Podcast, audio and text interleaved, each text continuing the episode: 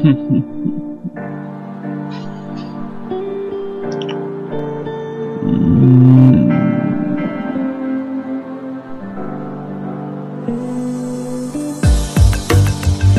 Welcome, everybody, to the A Slut Podcast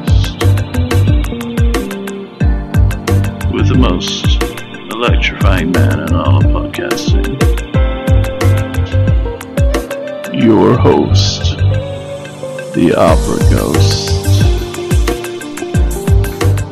Now, please sit back, relax. Make sure you enjoy yourself. And always remember let's get a slutty.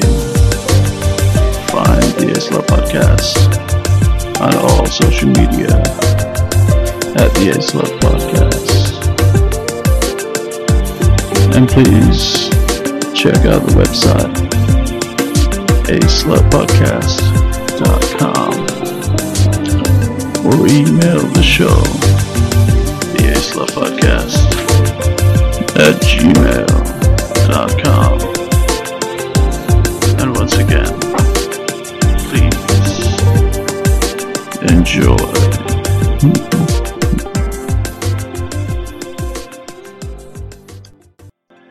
Hey everyone, welcome back to another episode of the A Slut Podcast. It's a bisex, love, understanding, and trust. I feel like I haven't said that in ages. It's always just been the A Slut Podcast recently, but there you go. What's happening, my lovely little sluts? We're going to get a little bit more serious today, unfortunately. Well, not unfortunately, because it's something that needs to be brought to the attention a lot more. Uh, I talked with a counsellor who specialises in Actually, I'll put a trigger warning here before we go through any more of this. Um, big, big trigger warning around sexual assault in this episode. We talk about it uh, a fair bit. And Prag, who was my guest for this episode, uh, is a counsellor specialising in that field. It's really, really cool to talk to her. If you're in New Zealand, um, there's some great, great things here that can help you out if you've been through this sort of stuff. Some really, really cool, really, really good information um, around how you can get that. But yeah, trigger warning, guys. If uh, that if talking about sexual assault and rape triggers you, this is not the episode for you. Otherwise, do listen on, and as always, please do enjoy. One, chin up, look the part. Step two, you weren't hurt in the dark. Step three, what you're crying about? Step four, everyone knows you're lying, no doubt. Step five, you were asking for it. Step six, you're just afraid to take the hit. Cause we all know what you did last night. You were there all along, soaking in the spotlight. Something changed, my mind rearranged. I feel estranged. Something died when mind seemed to stop. My heart seemed to drop. But I was asking for it right.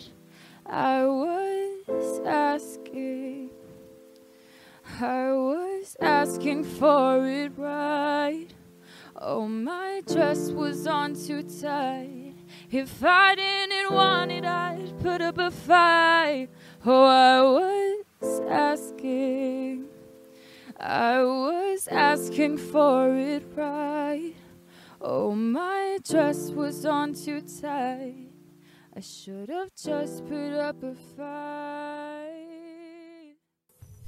Okay, so before I introduce our guest today, I'm just going to put a, another little trigger warning here that we will be talking about sexual assault and things of that nature. So if you are triggered by that, might pay to skip this episode. Uh, I don't like saying that because I do love you all listening, but yeah, if you get triggered by that, maybe not the best one for you.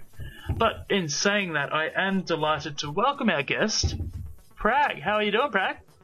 Hello, I'm doing well, thank you. How are you, Simon? I'm pretty good. I've just finished work. I've just gotten home. We're we're slapped onto the chair and we're and we're strapped in, ready to go. so uh, first, before we get involved, I always ask my guests to introduce themselves a little bit, because um, obviously my listeners probably don't know who you are. So uh, tell us a wee bit about yourself. Um, so, okay, so like, like you said, my name is Prag. Um, I'm currently based in Wellington. Mm-hmm. I was born in India, but grew up in New Zealand. So I have a very interesting view towards uh, cultural worldviews, I guess. Mm-hmm. So which actually comes in quite handy with my role as well. And I, I guess in terms of my job, I am a registered uh, counsellor and I also work with ACC for their sensitive claims unit as well. Okay, so what's a sensitive claims unit? The sensitive claims unit is anyone that's been assaulted or abused or raped um, sexually. Uh, They can actually apply to ACC to get funding, to get counselling services through ACC. Okay, straight off the bat, I didn't know that. So that's Okay. really, really good to know. Well, Yeah, it's so important. I try to spread that word around. Um, so if there are anyone, uh, there are, I mean, ACC does have a few rules around it. The sexual assault, rape, etc., um, needed to have happened in New Zealand. Mhm. Or if it happens overseas on like, let's say like a trip or, you know, one of those like, I don't know, uni internships or whatever you do, you know, on the basis that on the, oh, what am I trying to say? Like if you are meant to be coming back to New Zealand, Mhm. they can still cover that. But for if it happened overseas before you moved to New Zealand or something like that, unfortunately that doesn't get covered. However, that is something very important for people to know that, uh, you know, if you have been assaulted or raped or anything like that, uh, you can apply for funding through ACC to get you some uh, counselling and therapy work. That's awesome. I'm, I'm actually really glad to hear that because, like I said, I didn't know, and I kind of pride myself on knowing these sorts of things so I can help people out. But that's that's really, really great. Awesome. Well, there you go. Yeah, there you go, indeed. So, how did you get into uh, the well, get getting into helping people who've gone through this these sorts of things? I guess like my interest in psychology kind of started from a very young age. I didn't actually realize there was such a thing as psychology to begin with because coming from the Indian background that I was in, it was very much a, you know, one or the other kind of a path, which was either you become a doctor or you become an engineer. Um, I do remember when I was seven, someone asked me, I think it was a family member that asked me, um, so Pragna, what do you want to be when you grow up? And and I said, I don't know what I want to be, but I want to do something where I'm helping others. And then they were like, oh, great. So you're going to be a doctor. And I said, oh, okay, cool. so my journey kind of, I guess, took me through to um, Otago Uni to do the health sciences for, to, you know, hopefully get into medicine kind of a thing. Yeah. But I also had a very strict upbringing. And so this was my first year of freedom. So I kind of let loose a little bit and didn't do so well in my first semester papers, like at all. Well, you know, for people hearing out there, I failed all of the papers. Um, oh wow! I know I did. And I was like, whoa, okay. And then I was like looking around at some other papers that I could do and psychology was one of them. I was like, okay, cool. Let me do it. And I did it. And I actually, you know what? I fell completely in love with it. And um, I realized one of the reasons I didn't actually do well in the other papers is because I genuinely just wasn't interested in Yeah, the human body as much as I was in the human brain. So there you go. That's kind of how it started with the journey of psychology. I mean, I'm kind of into both of those. Well, yes.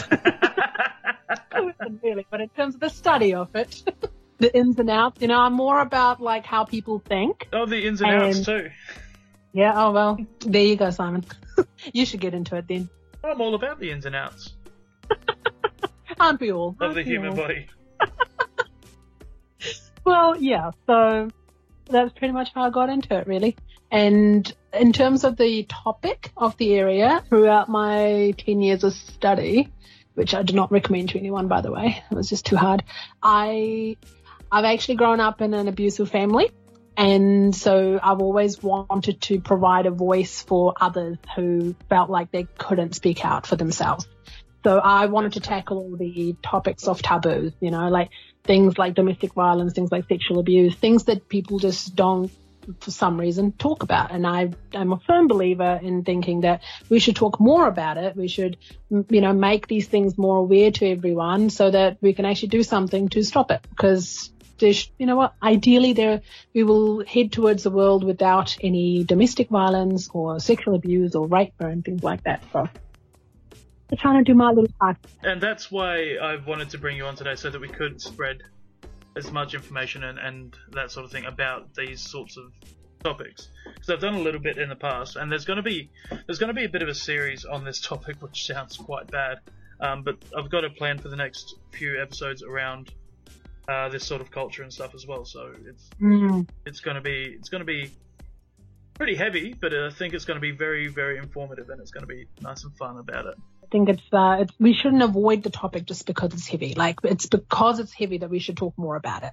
Yeah, you know, people going through it feel really alone. Um, they feel like there's not many people out there that understand their position, things like that. And I think it's important to build a community of um, survivors and supporters, you know? Yeah, absolutely. Uh, Especially considering it's it's becoming a bit more, I guess, I don't want to say prevalent, but it's out in the open more.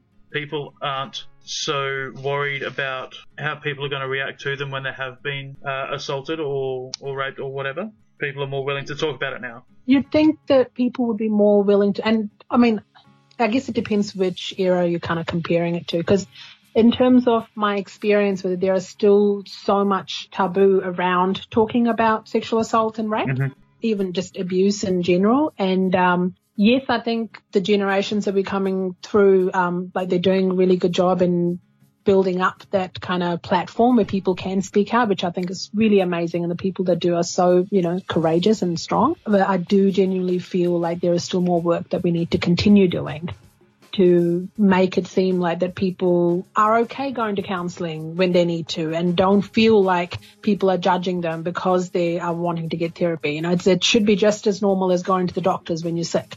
That's such a huge point for me. I don't think people look after their mental health as much as they look after their physical health. Mm-hmm. And this this this is a huge part of that. If there has been a traumatic event in your life, then that doesn't go away easily, does it? No. I'm not going to say you need to try and work through it, but I think for a lot of people, it's best to work through it um, with somebody who is an expert in that field, who has that knowledge to be able to help. Yeah, absolutely. And I think another thing, just a side note, is another thing people get kind of put off by with counseling is, you know, they kind of don't like the idea of a complete stranger hearing, you know, their ins and outs and all their deep, dark secrets. Um, but I guess one way to look at it is um, you're getting like a non-biased third person point of view. And it's not, and actually, to be honest, any good counselor shouldn't be giving you advice per se on how to live your life. They should be helping you facilitating through your journey. You know, like that's another big thing because I've had a lot of clients who come to me and um, who had come to me and then um, said, "Oh, look, I've tried counselling before, it didn't work, um, but I'm wanting to give it a go again just because you know I've got stuff to deal with." And usually those are the good, you know, the ones that actually wanted to persevere because they recognised that it was actually the lack of rapport that was the issue more than the actual act of counselling. Do you know what I mean? Um, While there are a lot of like friends of friends who are kind of like, "Oh no, I've tried counselling, it doesn't work for me." And it's like, well, I think it's because a counselor might not have been a good match for you. So it's really important to know that you can actually shop around until you meet someone that you feel very comfortable with. Because obviously, in a counseling situation, you will be challenged um, when you're kind of diving in deep of all these trauma and different things going on for you.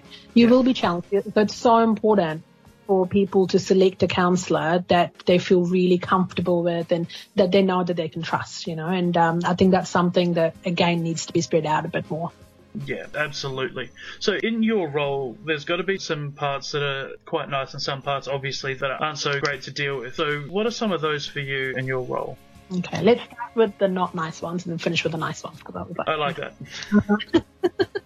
so not nice part. Um, you know, it just it shocks me with the the diverse range of people that are affected by sexual abuse and rape. Sometimes, you know, I have young teenagers coming in or like even, you know, range pretty much everywhere really. I can't really give you any uh, percentages of what age group would be more than the others because I think it's everyone and anyone can be affected Yeah. unfortunately. Um, and it's hard hearing stories about child abuse. Um, it's hard hearing stories about, you know, people that have been betrayed by people that they trusted, you know, um, things like that. So that's probably the hard part of the work is actually hearing so much evil. and you're kind of listening to the stories and you're kind of just like, wow, how can people do that? You know, kind of a thing. However, saying that, the good part of the work completely makes up for it. And for me, that is quite genuinely looking at like all my clients and they are absolute inspirations, you know. I get always get emotional when I talk about it like because I genuinely mean that. Mm. Any person, for me anyway, in my experience, as as soon as they walk through the door, I know that they're already a fighter. You know what I mean? Like Yeah. any person that is willing to face their demons and work through whatever it is, I think it's like amazing. I, I think that to me tells me already as to how much hope they already have in their life and for their life. Yeah. And in my sessions, normally I, I, I like having a bit of a joke and, you know, um, I like having a bit of a laugh. And, you know, there are some serious sessions that we have. And even throughout that seriousness, we were able to have a good laugh. And that, you know, to me speaks about these, the strength of human nature. And you know what? That's just, that's what keeps me going. You know? When I see clients who are just kind of, oh, I was able to do this today and I couldn't, you know, I, I was able to get out of bed properly and actually have a shower and, you know, the excitement that they feel at like actually achieving these kind of goals for them, which would have, you know, at one point would have been unthinkable for them. See, I think there's a um, there's a great example of that. Sorry to to cut you off, but there's a great example of that in an episode of Sex Education Mm, mm. where um, one of the one of the characters gets felt up on the bus and and Yes. um, and masturbated over and Mhm. ejaculated on, and she wasn't able to go on the bus for such a such a long time, such a long time until she finally told her friends what had happened Mm. and they were able to all work through it together, and they all ended up at the on the bus at the same time at the end of the episode, and she was much calmer with that. Is it that's the kind of thing you're, you're talking about here, isn't it?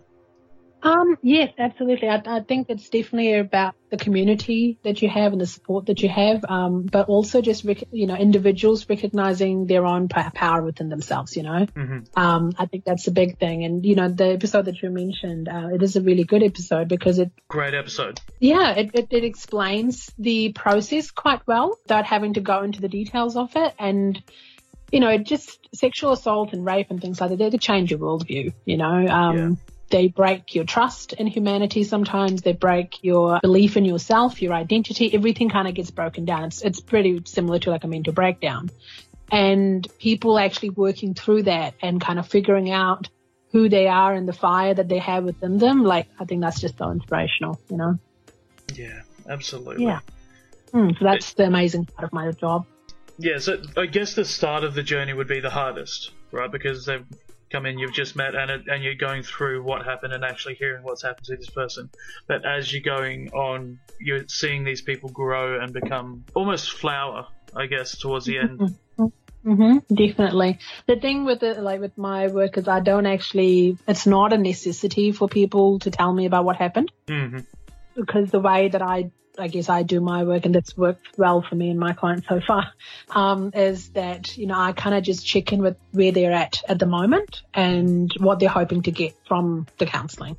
Yeah. Because I don't like going into it with, um, you know, preconceived ideas of what I think is good for them or, you know, what I think they should work on or anything like that. Sometimes my clients, you know, don't actually even need to talk about what actually happened because if it's something that they, they don't really want to deal with, then that's fine. You know, like, um, not, I'm, know, I worded that wrong. It's not that something they don't want to deal with. That's something that, that's not the highest priority for them is to be able to talk about it. Then they don't have to talk about it. You know what I mean? Yeah, absolutely. Yeah, but I think it's it's kind of interesting to see just through the journey of them just of their self discovery and self confidence and everything. I've had people who wanted to tell me what happened, even though it was, you know, there wasn't any context to it. They were like, look, today I'd like to tell you what happened, purely because they felt really empowered in being able to share that and to be able to, you know, talk about it. And Yeah, I think that's, yeah. that's awesome. And that's really cool. So whatever it is, you know, I think people need to realize that I think it's helpful for people to realize that counseling is there, you know, for you and for your, um, Growth? for your, whatever that is, you know, um, And it's important to know that, you know, you shouldn't feel pushed into talking about anything or you shouldn't feel uncomfortable. Of course, it's, it's like I said, challenging, but it shouldn't be like you're, you're forced to say something or you, you have to talk about it. You have to talk about that or anything like that. So please, for anyone listening, if you are feeling like that in a session, please do speak up about it because that's not very healthy. And obviously there's different contexts to each experience and etc. But just in general, I think trust and comfort is so important in that relationship. Mm, absolutely. Especially for, you know, you know, sensitive topics such as sexual abuse and rape. So yeah. Mm. Yeah, I, I could not agree more with that. That's Mm. Yeah, super important. Because I mean, if you don't feel comfortable with somebody, then you're less likely to be open to what's going to happen throughout those sessions. And I really like the fact that you ask what they're looking to get out of it, because that gives you sort of, I guess, a focal point to aim for, for lack of a better term, Absolutely. as opposed to just doing a big general sweep, sort of focusing Yeah. on one part to get to. And that's obviously going to be the most important thing to that person that you're with, the client that you're with. Absolutely. No, that's uh, very important. But yeah. So that's that's really really cool. We're gonna go into a couple of statistics here in in New Zealand. Mhm. Okay, so we're a country of approximately four million people, right? Yeah. Uh, I hate reading these because it makes me really really angry. Yeah. In 2005, there was an estimated 317,000 sexual offences committed. Isn't that just disgusting? Like, It was reduced into in 2013 to 186,000. So that's all right, I Mm. guess. yeah. Um, but that is didn't. Let's put it this way: in in that 2013, where it's considerably lower, it's still 5.2 sexual offences per every hundred adults. Mm, It's five percent. that's ridiculous, man. Yeah. Like, it's just absolutely. And this is probably the one that scares me the most, right? In 2005, 9% of sexual offences were reported to police, compared to 7% in 2008. Mm, So, mhm. so there's a lot that's happening that isn't actually getting reported to police. Yeah, and I could probably say a few comments about that as well. Yeah, go for it, Um, please. It's it's really difficult for clients to report sometimes, not because of the actual act of doing it itself, is like, you know, there's a lot of um, psychological issues that people usually work through to be able to acknowledge, first of all, that they've had an assault done against them. Mhm. Um, and that's a big journey in itself. But also, unfortunately, with the way our law is at the moment, you really need um, evidence. And in sexual abuse cases, it's not always easy to get evidence. And that I personally think, and I'm not like being political or anything like that. I just, I just personally think laws and stuff do need to change a little bit around that to make it um, more accessible for people who've had assaults done against them to be able to report it. hmm And also with the time frame as well. You know, it's not the first thing that someone thinks about after getting raped might not be to immediately go to the doctors and get some evidence. No, you know what I mean? absolutely not. There's there's a lot of trauma that's just happened. Exactly. And, you know, I think it's important to kind of keep in mind as well. And, um, this does play with, um, I guess, with victim blaming, um, about being like, oh, well, if it was rape, then why didn't you report it, um, you know, immediately? It's like, it's not just as simple as that. It's No. not like someone stole your purse, you know, Mm. it's a whole lot of like psychological hurdle. It's a mental anguish, really, isn't it?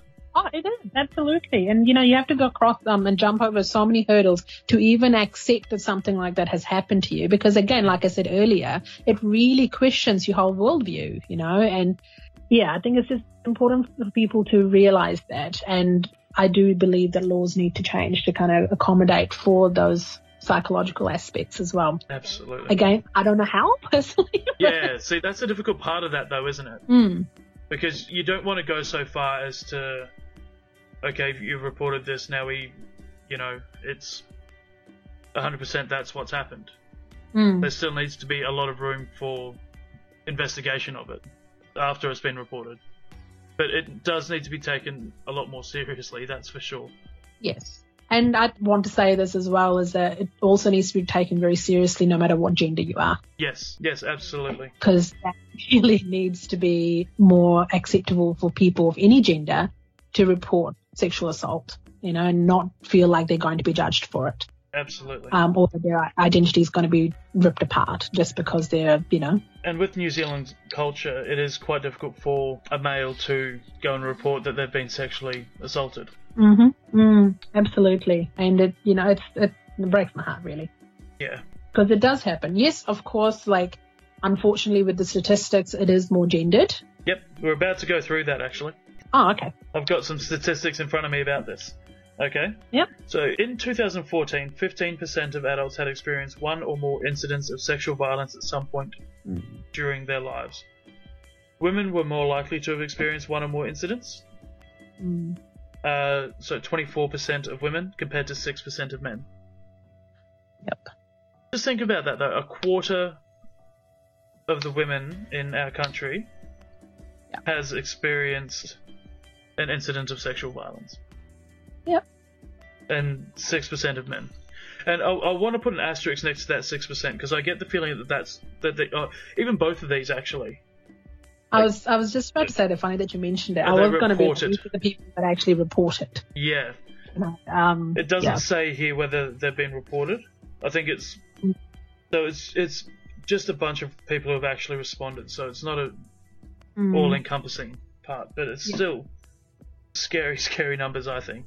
It is absolutely. But just think about this. You know, this is the peop- These are the people that actually responded. So if Hmm. you actually included all the people that haven't responded, or I think that Um, number's higher.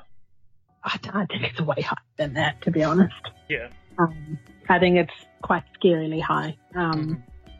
because it's the range as well. You know, um, there's a lot of people out there that think that they haven't been, um, you know, like they've never been sexually assaulted until they realize that they have.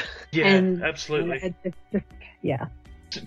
See, and and this is where the whole thing around what is sexual assault, right?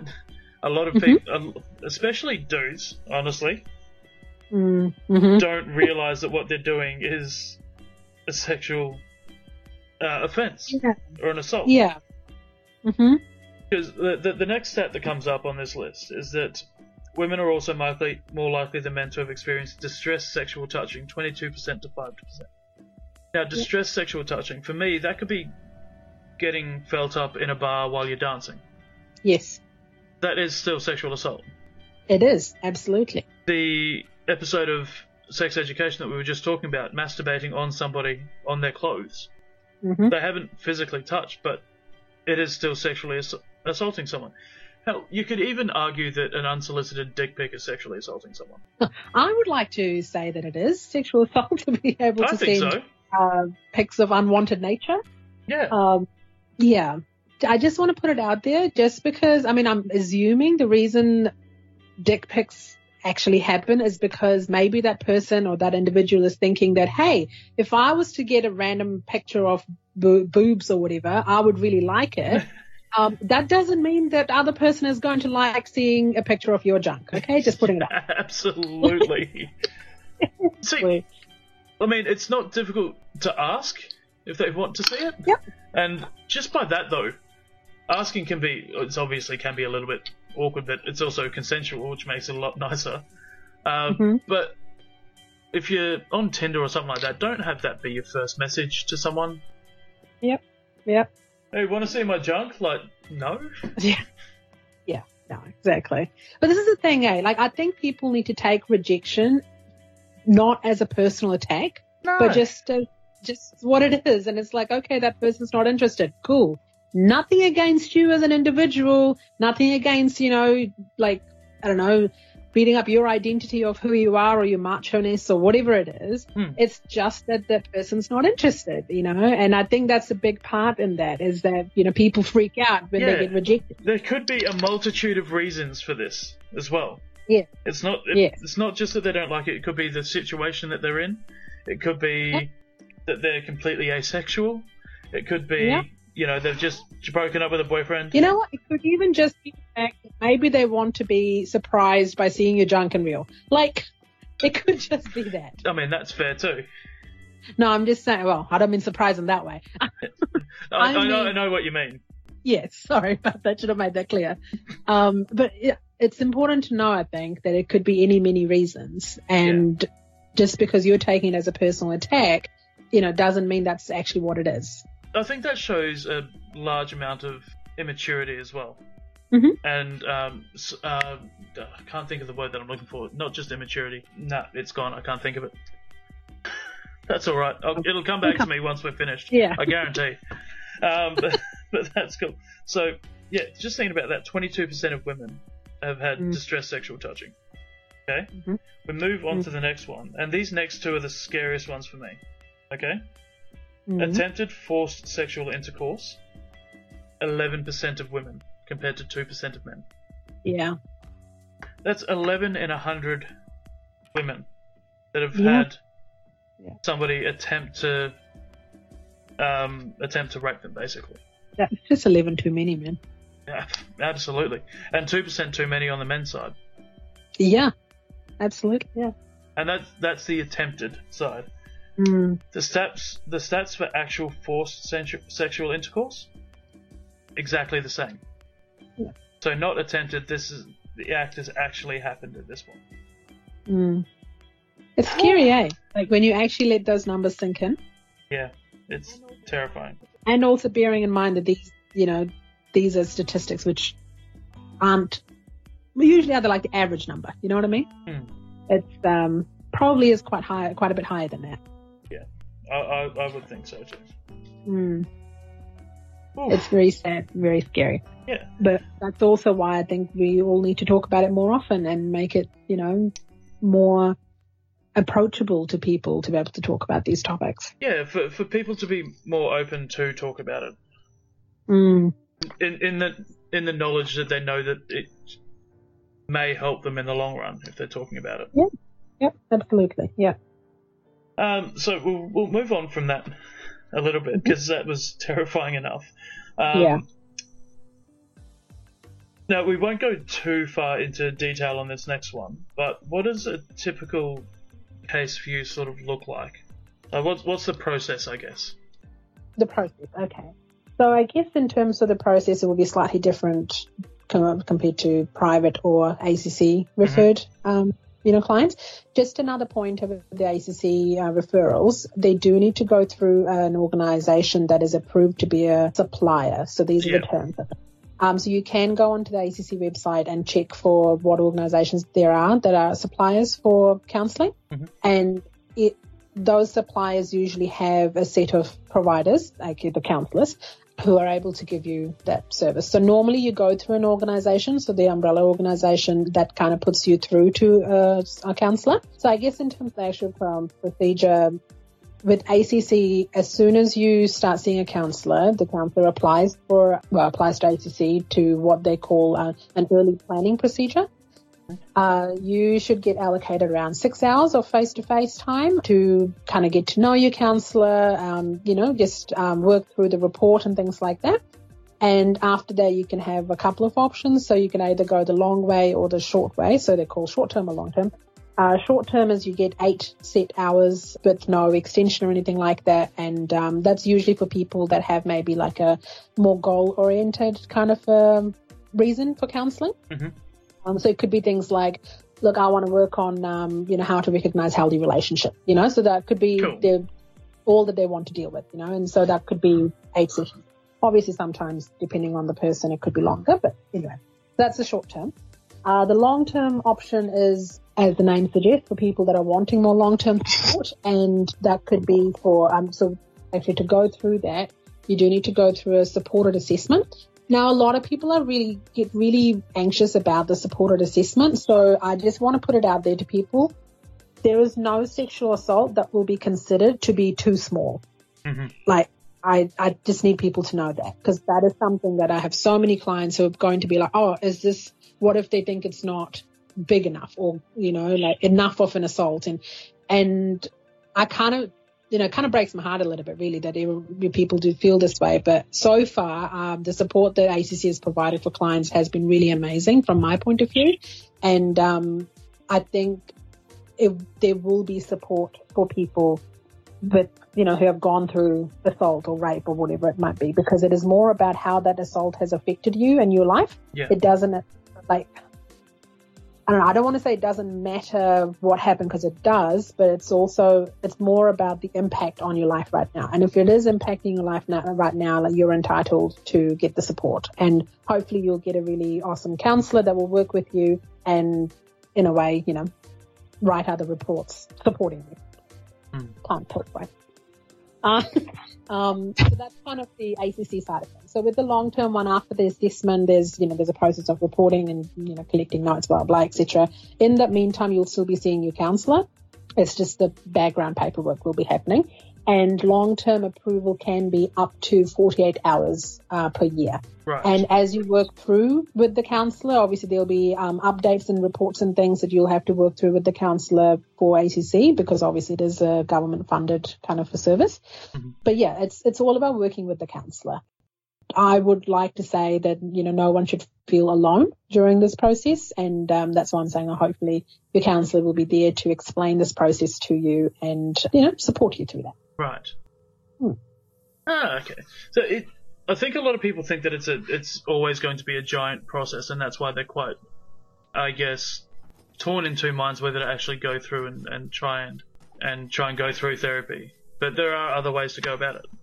Absolutely. The first thing that you do, I mean, for the ACC uh, process is literally you obviously meet meet with the organisation, meet with the counsellor. There may be a wait list because there are you know there is a need for more counsellors and therapists, etc., for the sexual violence field. But like once you meet with the counsellor, the first report that you do that sends through to ACC, pretty much telling ACC that you're working with the counsellor, it probably only takes like I don't know 15, 20 minutes, depending on how much information you want to put in you know, and then it's just getting to know the counselor. That's pretty much what it is.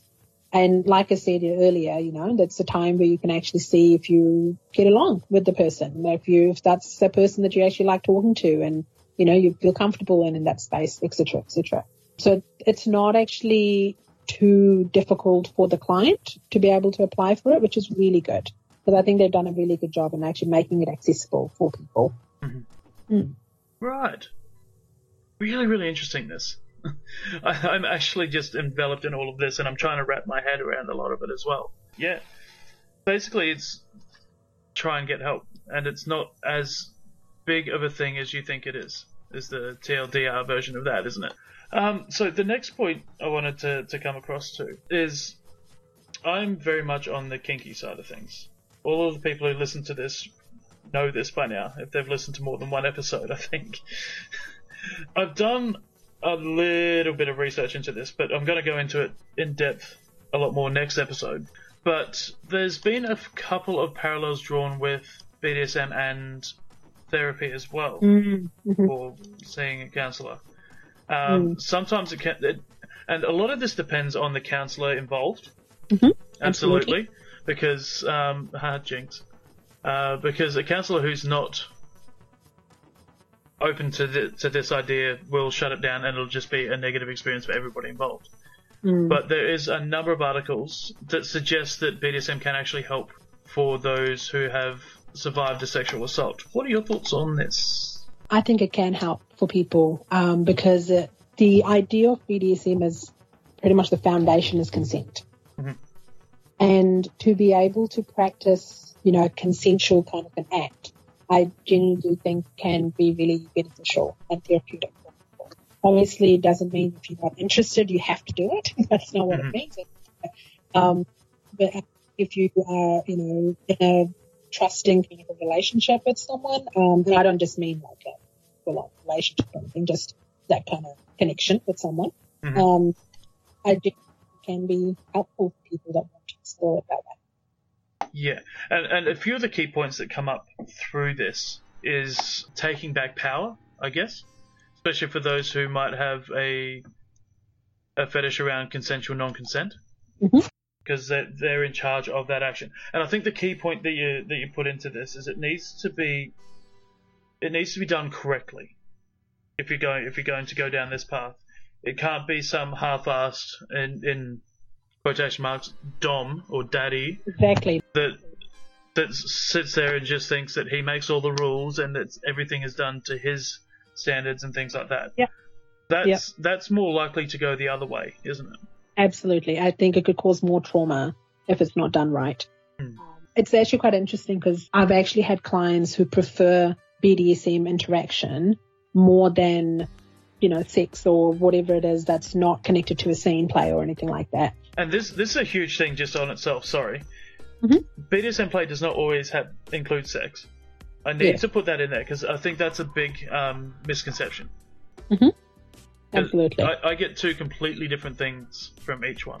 Yeah, and it's the thing. Like, I think the whole idea around BDSM, I don't think is mainstream knowledge, Mhm. and I do believe it is one of those things that needs to be provided as being more mainstream knowledge because it will provide another resource to people, you know. And when going into something like, um, you know, kind of dominant sub kind of a play, I think people need to know their research and they need to kind of explore that area before getting into, it, especially when they have triggers, you know, for different things that could be linked to some of the acts that you might do. And you're absolutely right in what you said earlier about, you know, if you just go on to like a dating app and someone just says, oh, hey, I'm a dom and, you know, come over and I'll, you know, um, dominate you.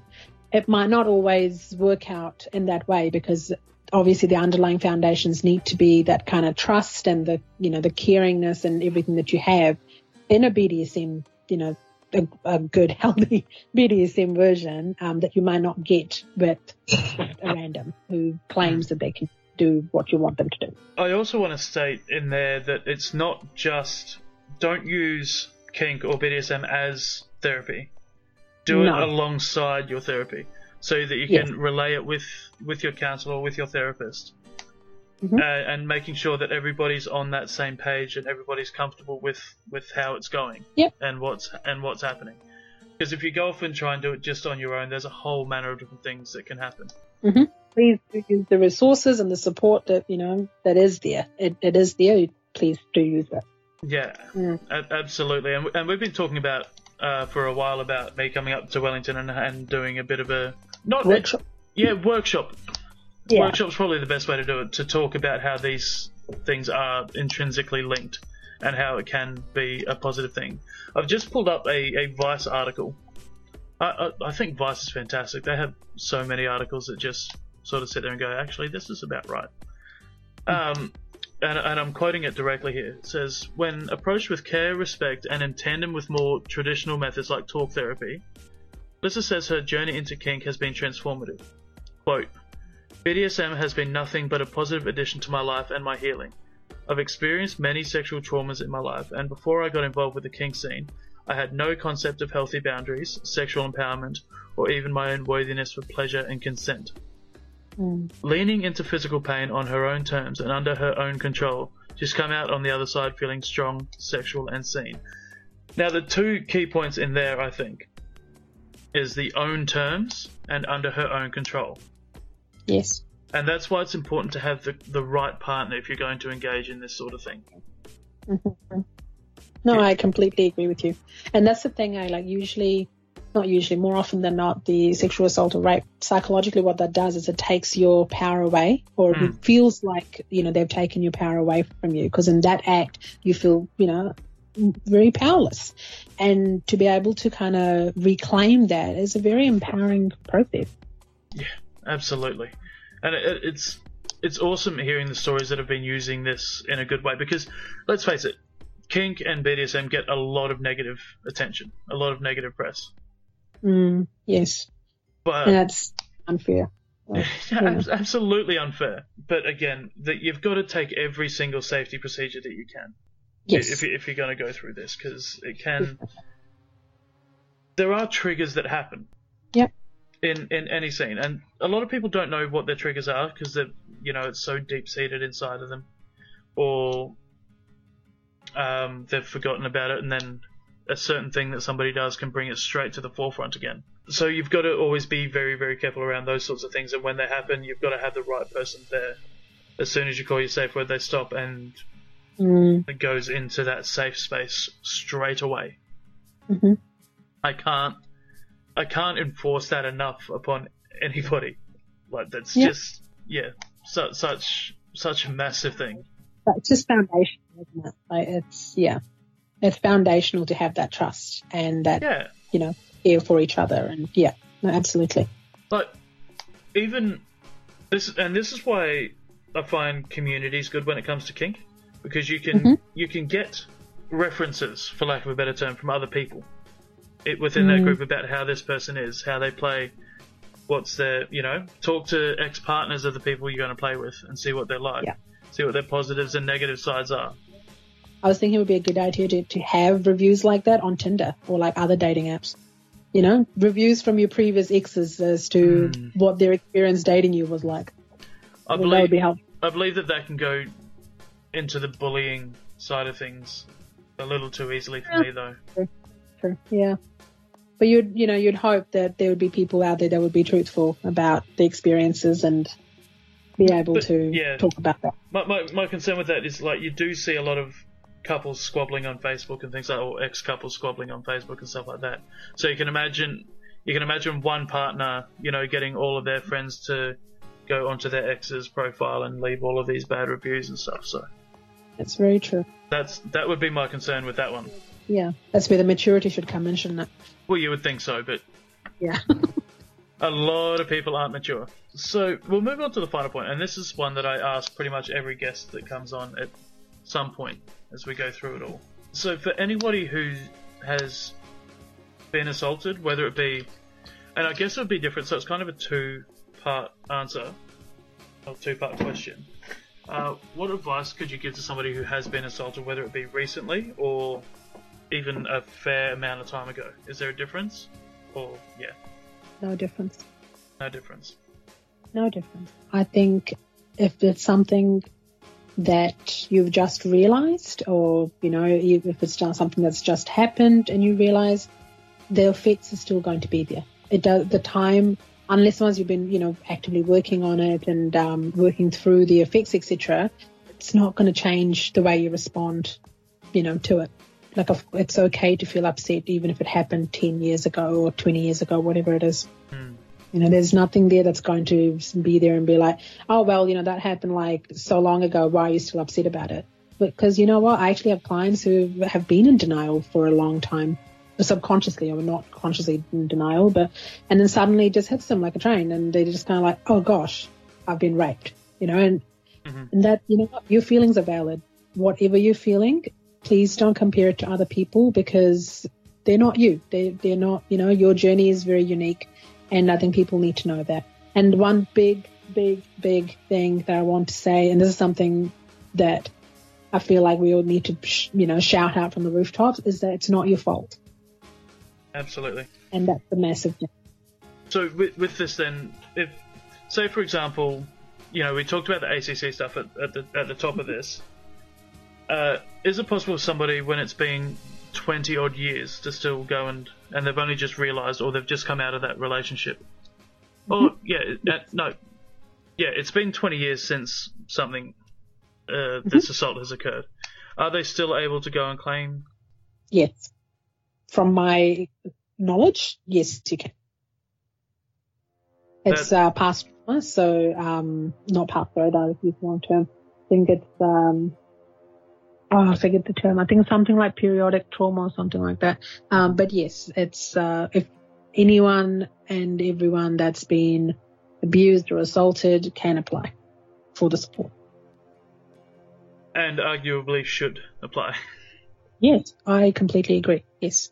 So it's a resource that's there, you know, use it. like it's yeah, it's there for a reason and I think it's great that it is there, so please use it. And that goes for anyone and everyone who even thinks that it could have happened. They're not sure if Yeah. what they've experienced is a sexual assault. Like I said, the the indecent touching uh, in a, in a Yeah. bar or something like that could still leave a lasting yeah, effect.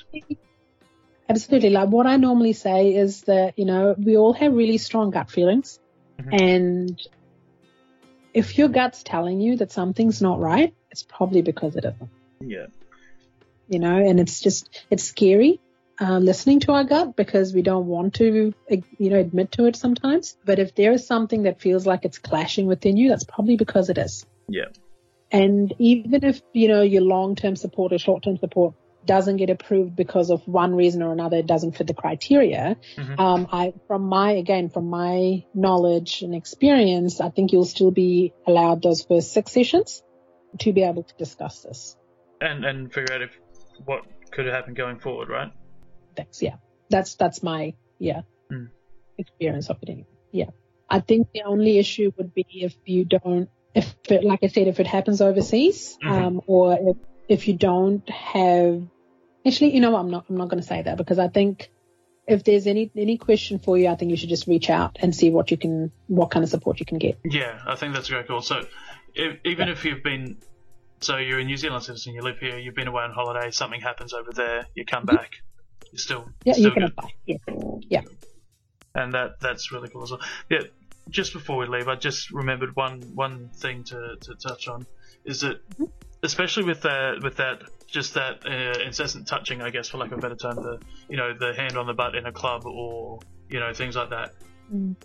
and I, I'm speaking to the people that do these sorts of actions at this point is that you're affecting how the person you're doing it to is going to act in future Mm. they're gonna you're forcing them to change their behavior so this doesn't happen to them in the future again Yeah.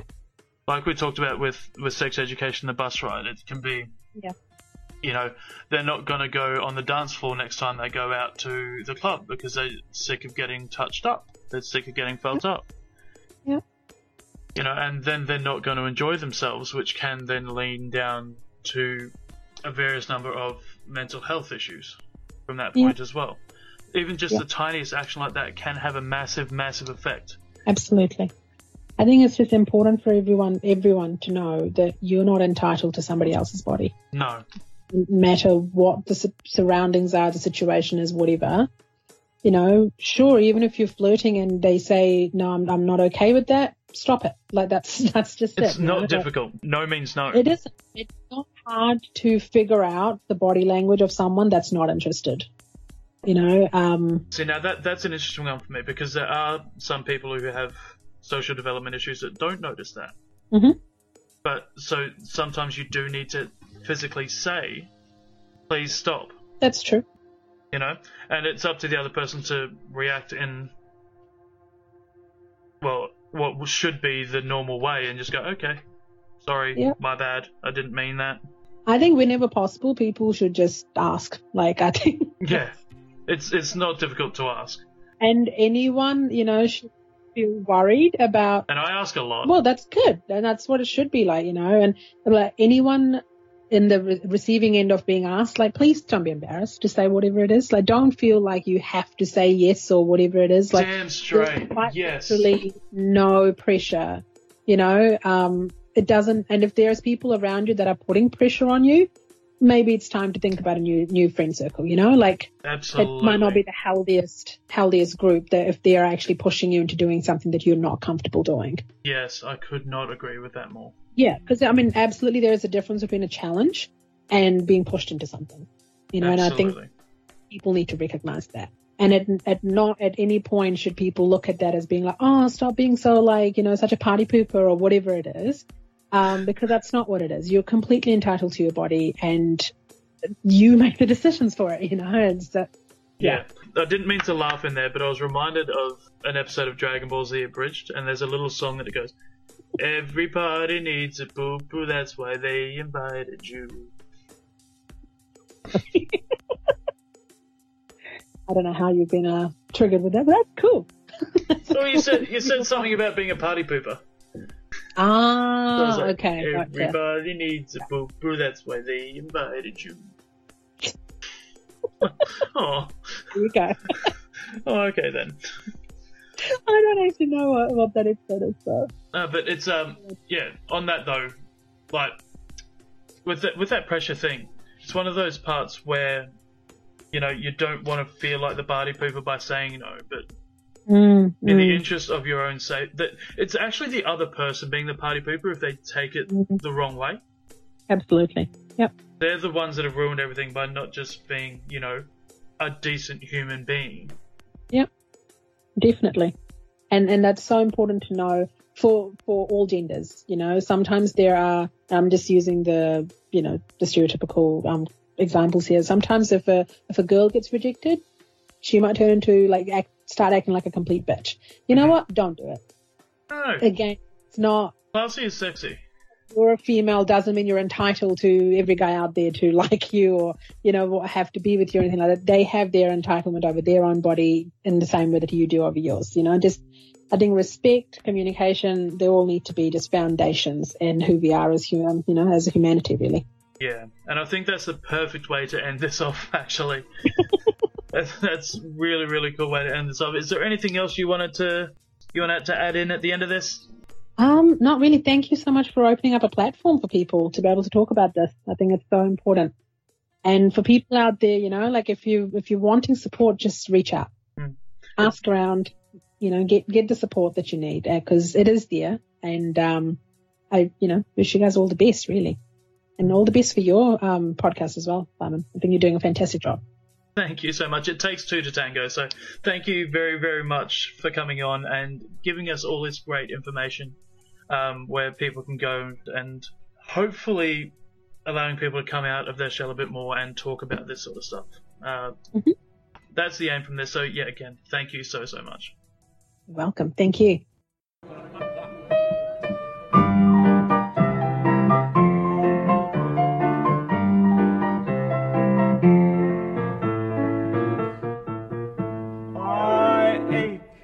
Touch of your lips, dear, but much more for the touch of your whips, dear.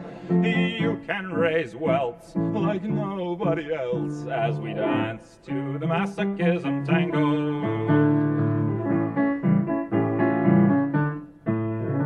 Say our love is a flame, not an ember. Say it's me that you want to dismember. Uh, blackened my eye, set fire to my tie as we dance to the masochism tango. At your command, before you here I stand. My heart is in my hand, yes. It's here that I must be. My heart entreats. Just hear those savage beats and go put on your cleats and come and trample me. Heart is hard as stone or mahogany. That's why I'm in such exquisite agony. My soul is on fire. It's aflame with desire, which is why I perspire when we tango. You caught my nose in your left castanet, love. I can feel the pain yet, love. Every time I hear drums, and I envy the rose that you held in your teeth, love, with the thorns underneath, love, sticking into your gums. Your eyes cast a spell that bewitches. Uh, the last time I needed 20 stitches uh, to sew up the gash you made with your lash as we danced to the masochism tango. Bash in my brain and make me scream with pain, then kick me once again and say we'll never part.